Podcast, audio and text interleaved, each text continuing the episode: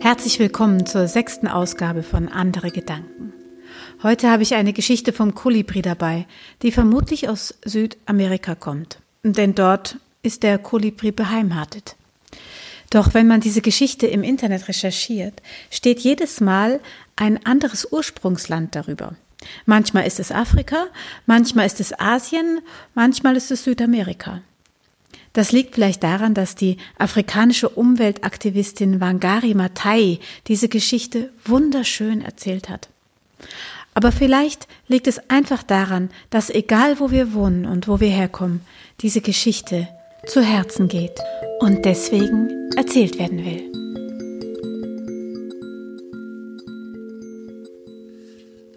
Der Wald fing Feuer auf eine Art und Weise, wie es die Tiere des Waldes noch nie gesehen hatten. Sie rannten um ihr Leben und rannten davon weit, weit hinaus zu einem kleinen Hügel und dort blieben sie stehen. Sie schauten gebannt auf die qualmenden Feuerherde, der Rauch brannte ihnen in den Augen. Und so mussten sie zusehen, wie, wie ihre Heimat verging.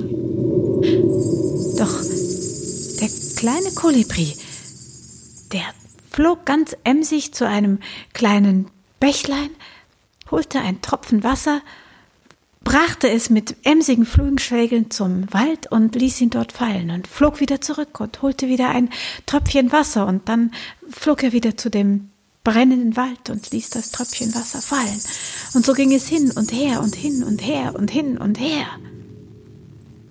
Der Elefant, der mit seinem Rüssel eine unglaubliche Menge an Wasser hätte hin und her tragen könnte, schüttelte den Kopf, denn er wusste, es war völlig aussichtslos.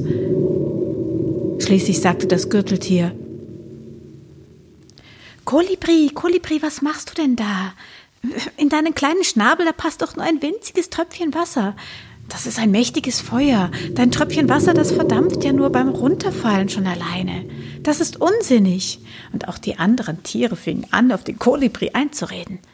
Der aber flog immer noch emsig hin und her und her und hin und ohne ein bisschen von seiner Zeit zu vergeuden. Im Vorbeiflug sagt er, ich bin ein Kolibri und ich bin klein. Aber ich tue, was ich tun kann und ich tue mein Bestes. Hier endet unsere Geschichte. Manchmal. Manchmal wird sie aber auch weitererzählt. Und eines der vielen verschiedenen Enden möchte ich euch heute erzählen. Der Kolibri, der flog also hin und her und her und hin und hin und her und her und hin mit seinem Tröpfchen Wasser und die Tiere halfen ihm nicht. Und er gab nicht auf. Das sah niemand anderes als der Himmel selbst. Und es rührte ihn, wie der kleine Kolibri seiner inneren Stimme folgte. Und da es ihn rührte, entstand eine Veränderung in ihm und im Himmel bildeten sich erst ganz schleierig und dann immer dichter Wolken. Und als diese richtig schwer und grau waren, fielen die ersten Tropfen.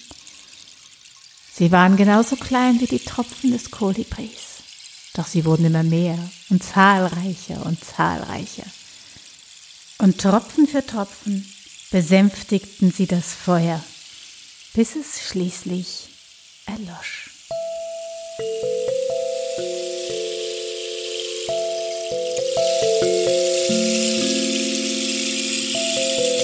Das war die sechste Folge von Andere Gedanken. Der erste Teil wurde im März 2020 aufgesprochen und das neue Ende im Januar 2021. Und das hat einen Grund, den ich hier im Januar 2021 auch das erste Mal öffentlich verkünde. Der Kolibri und das Feuer ist die Titelgeschichte eines Buches, das äh, Geschichten aus diesem Podcast verschriftlicht hat. Illustriert wird es von Jani Wang und erscheinen wird es im April 2021.